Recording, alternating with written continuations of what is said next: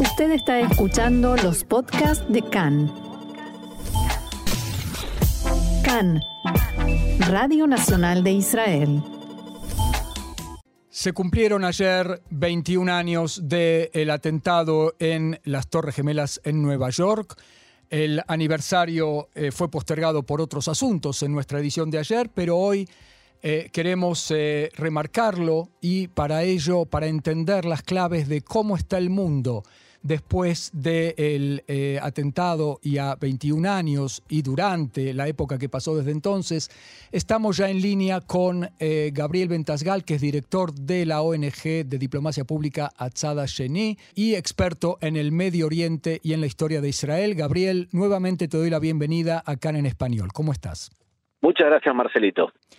Eh, Gabriel, ¿cómo podríamos evaluar en términos generales la eh, situación que ha dejado el atentado de Al Qaeda en 2001?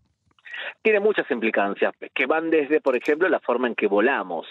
Imagínate que dentro de los 19 terroristas que hicieron atentado terrorista, cuatro de ellos que sabían pilotear aviones, principalmente pilotear durante el vuelo y no sabían aterrizar muchas veces, algunos de ellos subieron al avión con navajas o con líquidos y gas pimienta. Todo eso hoy no lo podemos subir en un avión, ni mucho menos. Más aún, toda la imagen en general de un musulmán se había afectado terriblemente. Mm, me acuerdo, por ejemplo, cuando en los años 90 había una película que trabajaba Schwarzenegger con eh, la hija de Tony Curtis que se llamaba Mentiras Ganaderas.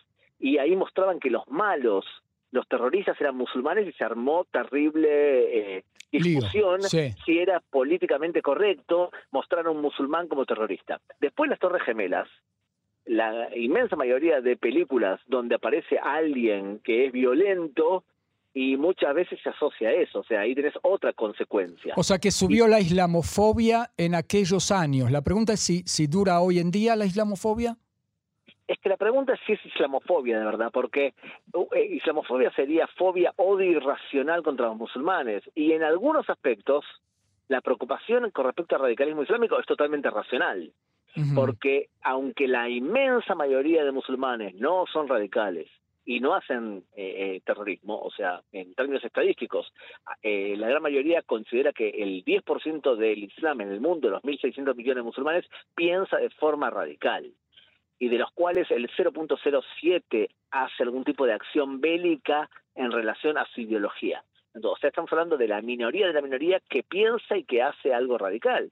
Pero por otro lado, la inmensa mayoría de atentados terroristas hasta la guerra de Rusia contra Ucrania eh, se hacían en nombre del Islam y por musulmanes. O sea que es bastante racional ese miedo. Entonces yo no sé si llamarlo islamofobia o realmente miedo totalmente racional. Ahora, pero sí, eh, sí, lamentablemente para muchos musulmanes, y especialmente después también del ascenso de ISIS, el hecho de que muchas personas asocien Islam con radicalismo islámico y es algo real y doloroso y eso también es consecuencia de las Torres Gemelas. Pasó algo también referido al espacio de lo privado, en el sentido de que en algún momento era también políticamente incorrecto preguntarle a una persona si creía en Dios, por ejemplo. En Estados Unidos estamos hablando, el reino del politically correct.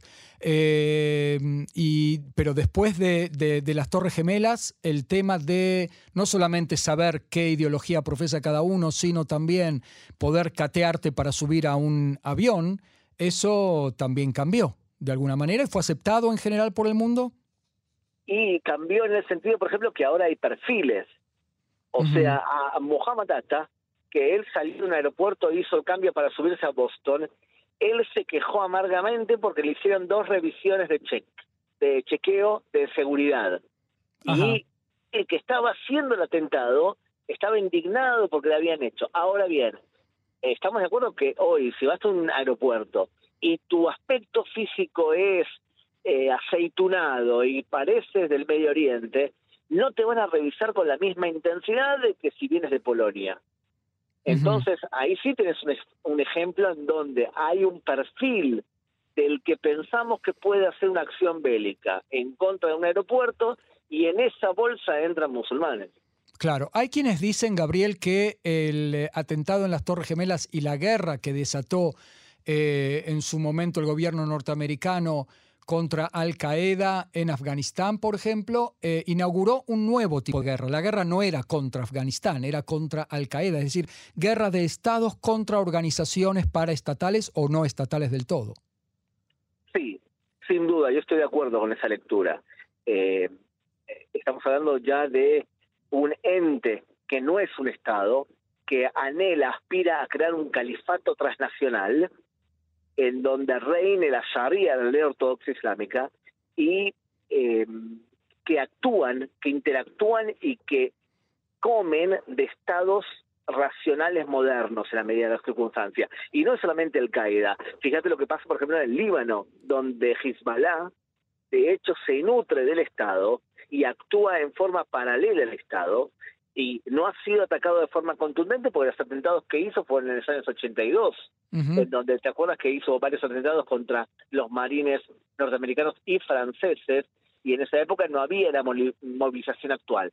Pero yo creo que si algún ente, por ejemplo, Irán, eh, planifica un atentado contra Estados Unidos, es probable que veamos una acción bélica de Estados Unidos en contra de Irán. Por ahora lo que ha hecho es atentado contra judíos o atentado contra israelíes por el mundo y eso no ha movilizado a la prensa internacional y a las comunidades especialmente europeas y estadounidenses para movilizarse y combatir a quien promueve ese terrorismo. Bueno, la guerra en definitiva contra ISIS de alguna manera fue una guerra contra un cuasi Estado porque ellos sí, como buenos herederos de Al Qaeda, eh, habían como hecho un upgrading, habían eh, eh, sí creado una especie de califato, ¿no?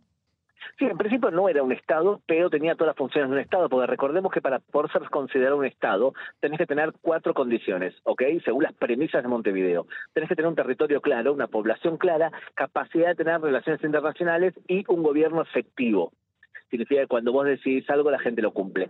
De esas cuatro parámetros, ISIS mantenía dos y medio entonces no tenía relaciones internacionales y tampoco eh, tenía un Estado efectivo en todo el territorio que dominaba.